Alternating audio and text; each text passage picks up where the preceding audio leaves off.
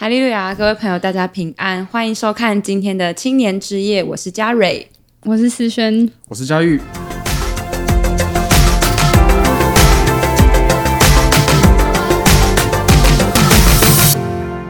那我们今天要来聊一个有一点难的话题，就是常常在讲，可是不一定会做到的事情。嗯、就是想问你们，有在传福音吗？有啦，有有有吗？有有在传。我大概就是比较遇到活动或是人家要我比较消极啊，可能遇到事情我才会传。对，我觉得就是人都是一个很从众的动物嘛，就是其实，在教会，大家你就算你第一天来也来也好，或是你第十第十年、第二十年来也好，基本上来教会就是看大家在干嘛，你就干嘛，就是。嗯你不会，别人没有人在做一件事，然后你自己突然间跳出去做一件事，就是当然还是有少数人啊，嗯，就做习惯的事嘛、嗯。对，就是真的比较少数人。像那时候看到突然蹦出一个青年之夜，我也是觉得 好强。对，就是能够自己自己愿意出来做事的人真的比较少，而且因为每个礼拜就按息日是每个礼拜一次嘛，所以如果你平常没有聚会，但你至少一个礼拜来一次，然后会聚会、会祷告、会唱诗，其实。就除了传福音以外的所有基督徒会 做的事情，大家都蛮习惯的，嗯、而且对啊，就大家都唱诗就跟着唱，大家都上课就跟着上，然后高级班一起吃饭就一起吃，嗯、就是就一切都很自然，也很习惯。可是，在福音的事工上面比较长，就是一群默默的福音组，对，然后可能像我自己其实对福音组蛮有兴趣的，嗯。但讲出来就不要，要讲不讲？福音组有听到吗？没有听到。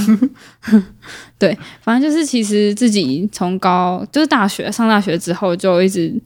觉得自己希望自己的圣公是可以在福音有没有在福音组都没差，就是因为在各个地方都可以一样做福音这件事情，所以其实自己一开始也是想说，我要从何开始？就是。嗯因为我自己是蛮蛮喜欢传福音的人，嗯、然后但是就发现有一个问题是，身边不知道该找谁跟我一起传福音，嗯、然后再来是，那如果我今天今天传了一个传福音给一个人之后，又该怎么做？就是如果他今天来到教会，然后要跟谁接洽，然后就是就觉得好像在福音的事上比较没有那么。组织性吗？或者是可能我们青年童工想要参与的时候，不知道从哪里参与起。对，我觉得就是一方面是没有习惯，然后一方面是就可能同年龄层，然后同温层里面比较少人去做这件事，然后就会让大家忘记有这件事情。对，而且像是以前。印象中的传福音都是，就上大学以前都是国国小、国中，就是初级班、高级班，或是高或是福音茶会啦。这时候我们才会传福音。然后其实就是这十几年来的步骤，其实都已经有点像 SOP，就是我们就是拿一叠传单，然后想办法把他们发完，然后我们的事情就到这里为止。就是算这样也没有错，因为。拿到传单人，他也有可能会突然哪一天就自己来到教会嘛。但其实就是这样子的感受，让我觉得，嗯，就是对传福音这件事，好像就我只能做到这里嘛。就我只能把传单交给某一个人，或者是我可能每一次上大学福音茶会，就是跟我的同学传福音，跟家人传福音。但是他们真正来的也也有来啦，但也没有留下来。就是可能在福音这件事情上就没有什么。感动，或者是觉得哎、自己好像没有进步的感觉，对，所以后来上大学才会一直想要找机会可以接触更多更广福音事工，然后也感谢神，因为这样子，所以其实体验到蛮多自己想象不到的的恩典，这样子。对，我有这种感觉，就是我觉得我们教会。啊，诶、欸、诶，他这样 不是我教会。我觉得我从小受到的教导，哎，也许是我自己接受有问题，没有，我自己觉得啊，我觉得我接受到的教导是，我觉得我们呃很注重在道理，可、欸、当然这没有错啦，就是可能知道说我们认识的道理是什么，我们应该怎么做，然后可以考究他从诶、欸、到底真到底所真道是什么，我们该怎么行。但是我一直觉得，好像就是躲在我自己啦，就是我觉得很像就是躲在象牙塔或者舒适圈里面，我好像没有没有很真正有办法，就是以传福音为己任，就是好像这是我，嗯、就是这一生一生玄命我该做的。传福音是就是神升天以前对大家就是最重要的托付。那他不止对于长子或是传道，他是对于每一个人的要求跟跟哎、对每一个信徒的期待。主耶稣升天之前，给门徒留下来最大的使命，我们可以看马可福音十六章十五节，他说：“他说你们要往普天下去，传福音给万民听。”我自己会就是觉得把自己顾好，也是一个很好传福音的方式。就是说，在外面呃做人处事，可是。不知道是不是原因，大家会觉得我，大家有些同事朋友觉得我包袱很重，就是就是他们会觉得我好像做什么事都会考量，考量就是好像看起来像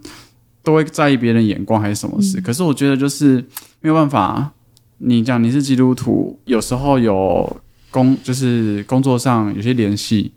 遇到有些比较 有些比较鲁的人，有人电话，我们有同事电话就直接。就直接吵架吵起来，嗯、可是就是大家都知道我是基督徒，所以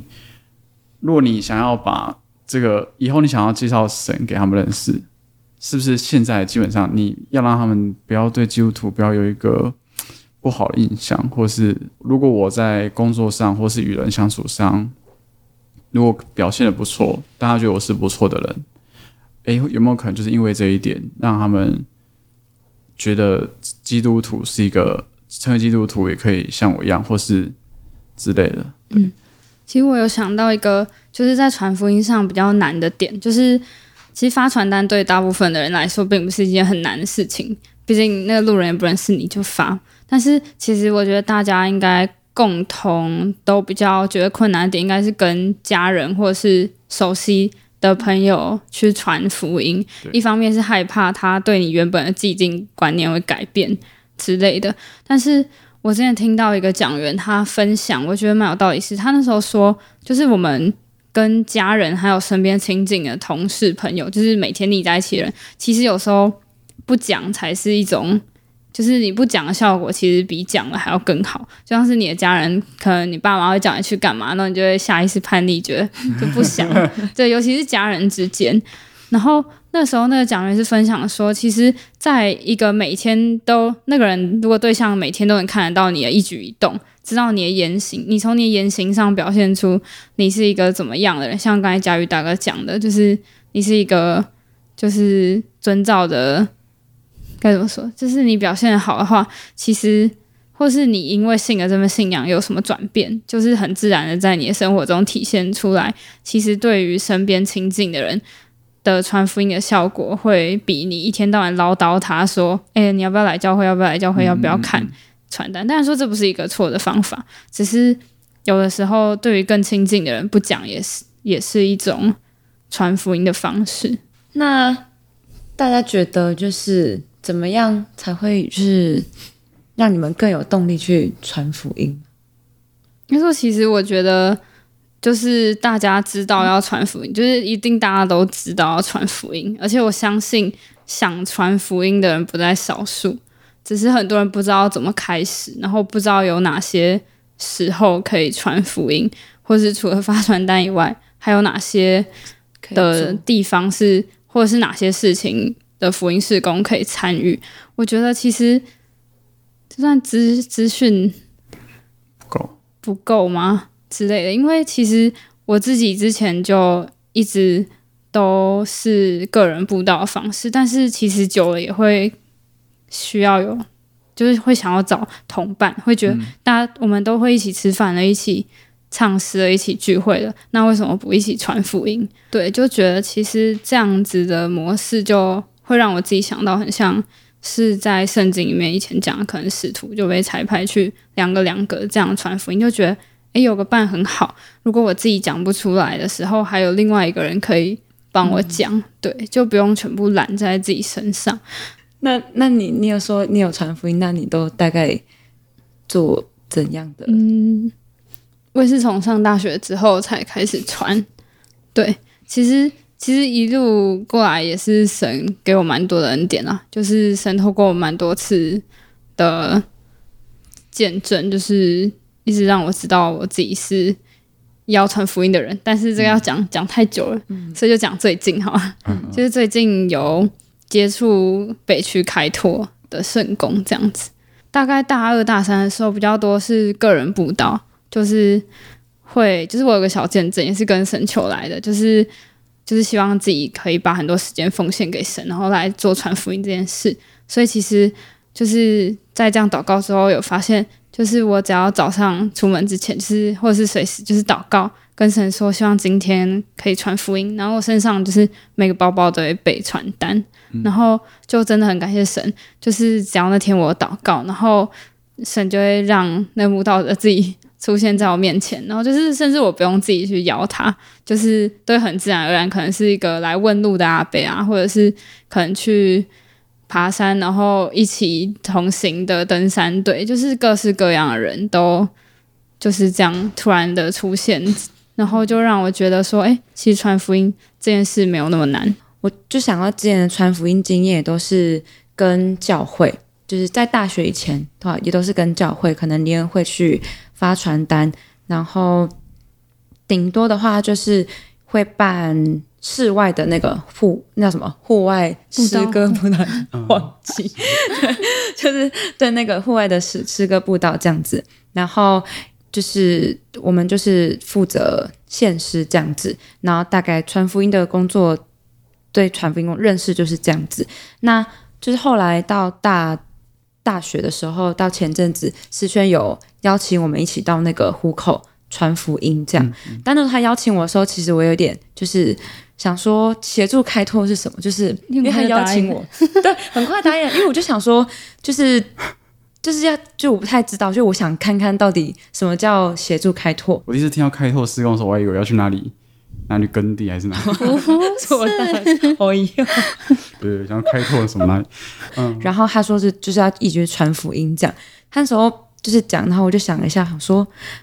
就想说嗯好，就是也去看看好了。就是如果，但是如果今天是传道直接找我去，我应该会说我再想一想，对，我再想一想。但那时候是思轩邀呢，他也跟我说，就是他已经找到几个人这样，我就觉得好，这些都是我平常会一起就是。高级班的同龄，那应该一起去就比较不会那么害怕，嗯、所以那时候就一起去这样。然后我觉得那次经验还蛮特别的，就是这开拓事工，就是我们当天会跟着传道，看他今天安排说要去哪一个区域、哪一个地方，就是做主家告知的动作。然后我们就是会先随机到他选，诶，到他的定点，然后随机找几个住户，然后去跟他们聊天，这样就。我觉得最大的不一样是我们平常的传福音发传单，就是你的目标是把手上的那一张传单，就是那几张传单发完，然后你就就结束你的福音的工作，当天任务就结束这样。但那一天的话，就是他们有再三跟我们说，就是我们的目标目标不是说传单发完就好了，就是目的其实是要能够跟那边的住户有更多一点的交流，因为他们那他们就是长期开拓的。区域嘛？就是希望可以在那边有慕道者这样，所以那时候我们就是先随机看到有住户，我们就去跟他们聊天这样。那我记得那一次我们第一个对象是一个老北北，他好像已经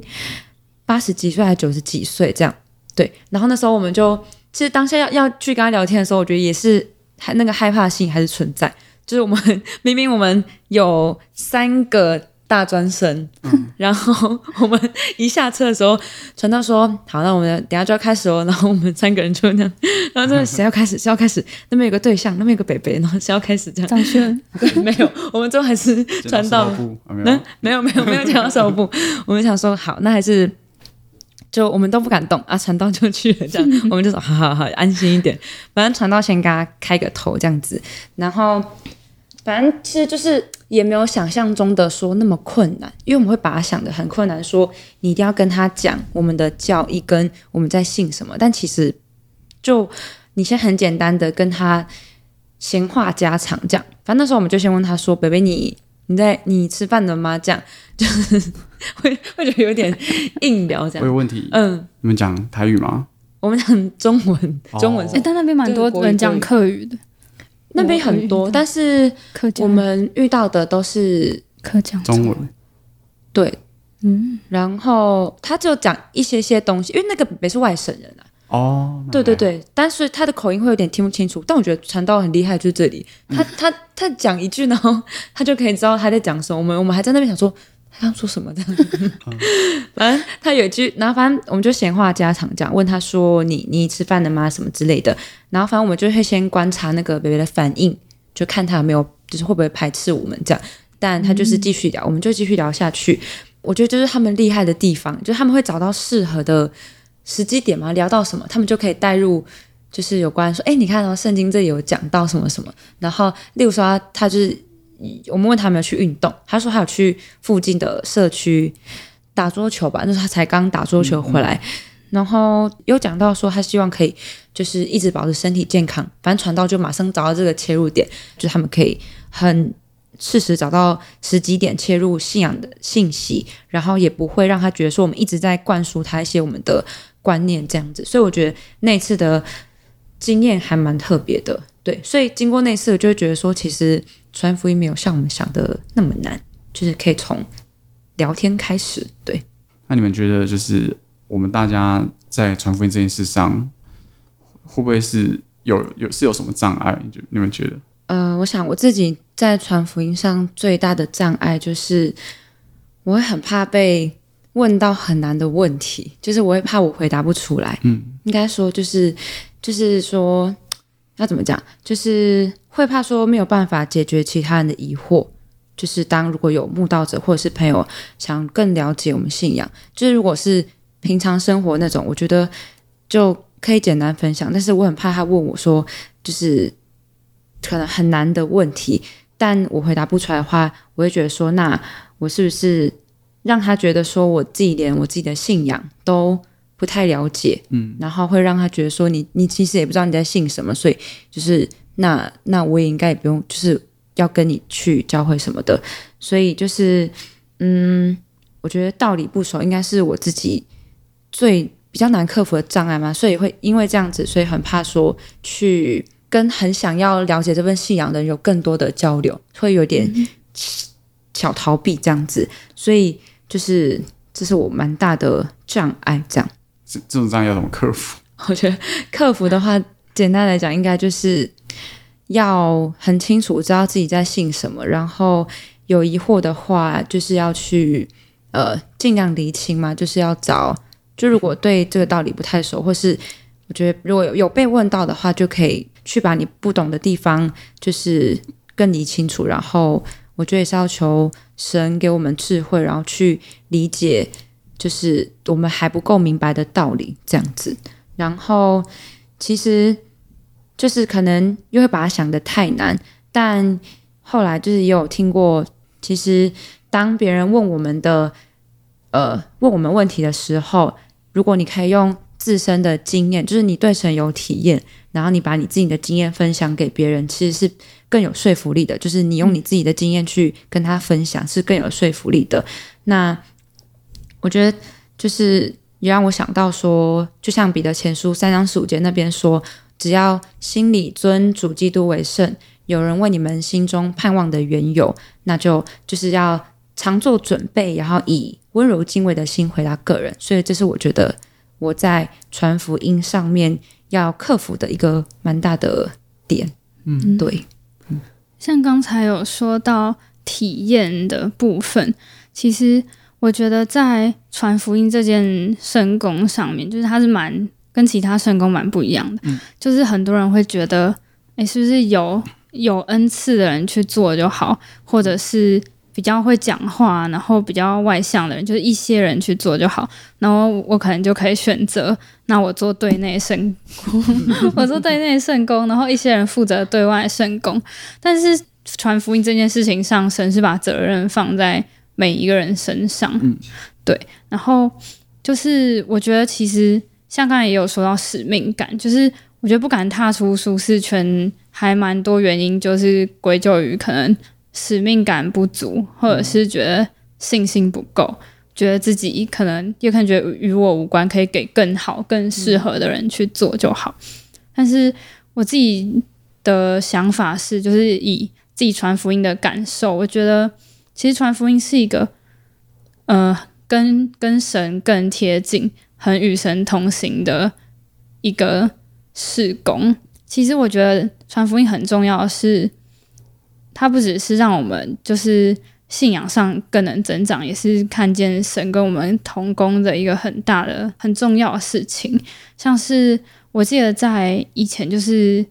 有跟神求说，希望我可以传福音，然后可以就是把能有多少时间传福音就都献给神这样子。然后很感谢神是，就是从那阵子大一之后吧，就是只要我就是早上起床早祷时有祷告跟神说，我希望今天可以传福音，然后当天就会有路人自己来找我。就是屡试不爽，至今没有失败过，也不能说失败啊，就是有准备好的时候，其实神他都会把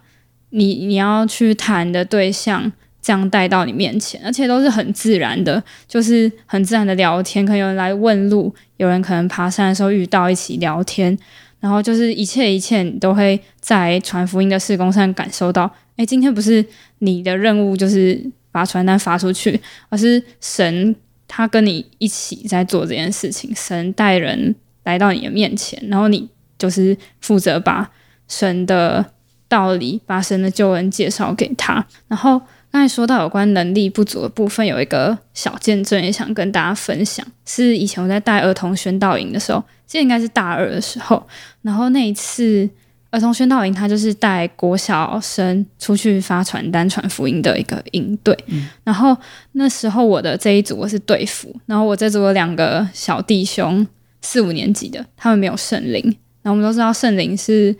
就是在使徒行传一章八节有讲到说，圣灵降在我们身上，就是使我们得着能力，要往地极去传福音。就是对于传福音来说，圣灵其实是一个很重要的、很重要的东西。然后那时候就很担心，想说：诶，这两个小男生就是上课也，他们两个是最皮的，就一个很爱睡觉，就是一直在睡，只要传道开始上课他就睡。然后另外一个是他一直在写暑假作业，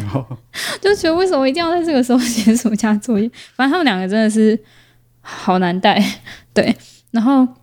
也很担心说，对啊，我们今天就不是一般的。呃，特班什么的，今天是大家要要为神做精兵，要出去打仗哎、欸，然后你们两个给我这么混，就很担心他们会不会到时候出去传福音的时候，就是受挫折，嗯、或者是受到一些伤害，就是对很难说，所以就其实蛮担心，一直替他们两个祷告，但是结果在最后一天我们出去发传单的时候，那两个小朋友就给我都冲第一个，就他两个不知道哪来的勇气，就是。他们逢人就发，而且他们国小其实也不太懂什么道理嘛，嗯、所以他们就是他们能讲的就是见证单上面能看见的字，哦、他们就是一个一个念啊。然后他们让我很惊讶的是那时候，我记得那边还有外国人，他们也是就是不顾哎、欸，就是直接硬去跟外国人讲，对，就是那时候被他们吓到。但是其实感动的部分是那时候回去。会堂，然后我们做一个弯道结束，结果在那次弯道里面，就这两位小朋友同时得到圣灵，就是其实这对我就是有很大的激励，就是其实你看这两个小朋友，他们可能在道理上也不足，然后对追求的心也不知道有多少，嗯、但是他们。就只是在做传福音这件事情，神就把他们看在眼里，然后把他们所需要的圣灵赐给他们。所以我觉得，更何况是我们，就是我们只要有心要为神做工，其实神看的是那个心，就是我们能不能像这两个小朋友一样，愿意勇敢踏出去。然后神他看到我们不足的，他其实就会补给我们，会带领我们。所以，对，就让我想到这个见证。还有一点，我觉得很容易，就是大家会忘记，就是呃，有的人会觉得，就是我现在传福音不急，就是诶，身边好像没有什么可以传的对象，或者说我好像还有时间。那我想到就是，呃，路加福音十二章应该是十六到二十一节那边，好像有一个财主的比喻吧，就是有一个无知的财主，那个财主就是说，啊，他说他家田产丰富，就是意思就是他家很有钱。然后他就在那边烦恼说：“好，我要把我的仓库拆掉，我要再盖一个更大的仓库。我想要把我的就是所有的田产全部放在里面，把我财产放在里面，我以后就可以就是快乐，不用安逸的过一辈子。”就这时候，神就对他说：“说，呃，就无知的人啊，我今天晚上我就要把你的性命取走了。就是你还在那边想。”呃，你还要在那边盖更大的房子，对，那就是，所以就是让我们知道说，其实神什么时候接我们离开，这实际上我们不知道，对，而且就是从我的，就就我自身工作上的经验，就是我刚好是在，呃，我待的单位是警察机关，然后里面办退抚，就是退休抚恤的业务，那尤其抚恤这一块，就是会看到很多远景就是死亡，那当然有些比较重大的是。呃，一个跟工作有关系，就是因公死亡。但是其实很多更多的案件，我觉得我看到更多的死亡案件都是非常的、非常的日常，非常的很难很难预测。有的人是在下班时间去旁边的操场跑个步，跑完回来可能心脏不舒服，坐着休息一下，哎，然后就就就挂了，呃，不就去世了。然后还有还有有的是。呃，各种各种原因都有啦，也有人是呃，可能有人是下车，可能有什么歹徒，他去追追追，然后也没有产没有什么呃肢体碰撞，但是他心脏可能负荷比较大，就过世了。就是很多这种有有的脑溢血，有的有的是心肌梗塞，这种都是呃都是突然突然就走，然后很难很难预测的。嗯，对。那我之前看过一个自杀的案例，就是我看那个他的一些一些的调查报告，其实那个人好像他是忧郁，应该比较偏忧郁自杀，可是他真的是没有任何的前兆，家人觉得说他过了超，就是他们家庭美满，然后他好像就是平常会失眠，然后他好像那时候好像打那个疫苗后的后遗症吧。然后后遗症后，他失眠更严重，他好像好连续很久都没有都睡不着觉。然后有一天，他可能真的撑不下去，就突然自杀了。然后他的家人跟他同事都完全预料不到，说就是一个很好相处的人会这样自杀。对，那甚至在去年的时候，就是台南有一个蛮，就是台南有两个警察因公殉职，就是被歹徒杀掉。那个案件也是他的起因也是非常的非常的不起眼，他就是呃，只是一个。游客吧，去台湾游客，他只是机车钥匙可能没拔，后来车子被偷走。那它只是一个非常小的案件，就是机车的失窃案。但是我们没没有人想得到，或者同事或者谁，没有人想到说这个事情可以演变成就是呃一个歹徒就是把这两个人杀掉。对，所以就是我觉得我们呃就是神什么时候要接走我们，就是不知道的事。所以其实我们应该。能传福音就要马上去做，就是我觉得啦，我们在传福音这件事上，我们应该知道说这是耶稣给我们的使命，然后我们现在就要付诸行动。那我们在做这件事之前，我们应该呃要先预备自己为主所用，然后我们自己可以成为世人的榜样，成为世上的盐和光，然后。吸引就是我们自己准备好自己，就可以吸引别人来亲近神。对，那我们要达到这个目的，我们对自己的信仰可能要有要认识，我们在爱心、信心、言语、行为上都要有长进，这样我们对自己的信仰追求才能再度火热。嗯，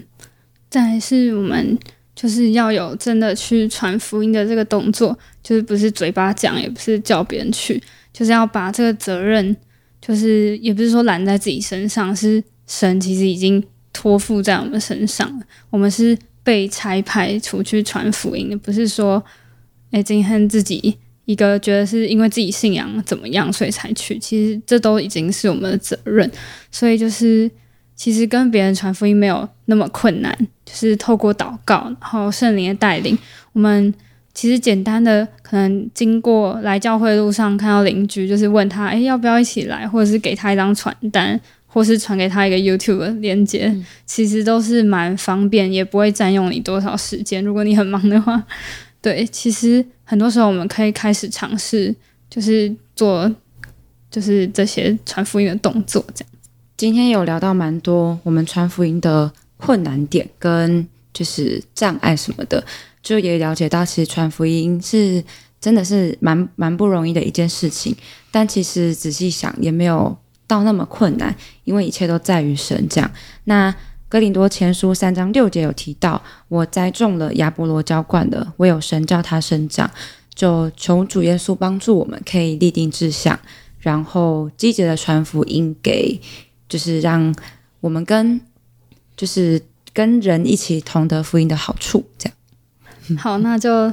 带大家来做一个结束的祷告。那我们就低头，双手合握，奉主耶稣圣名祷告，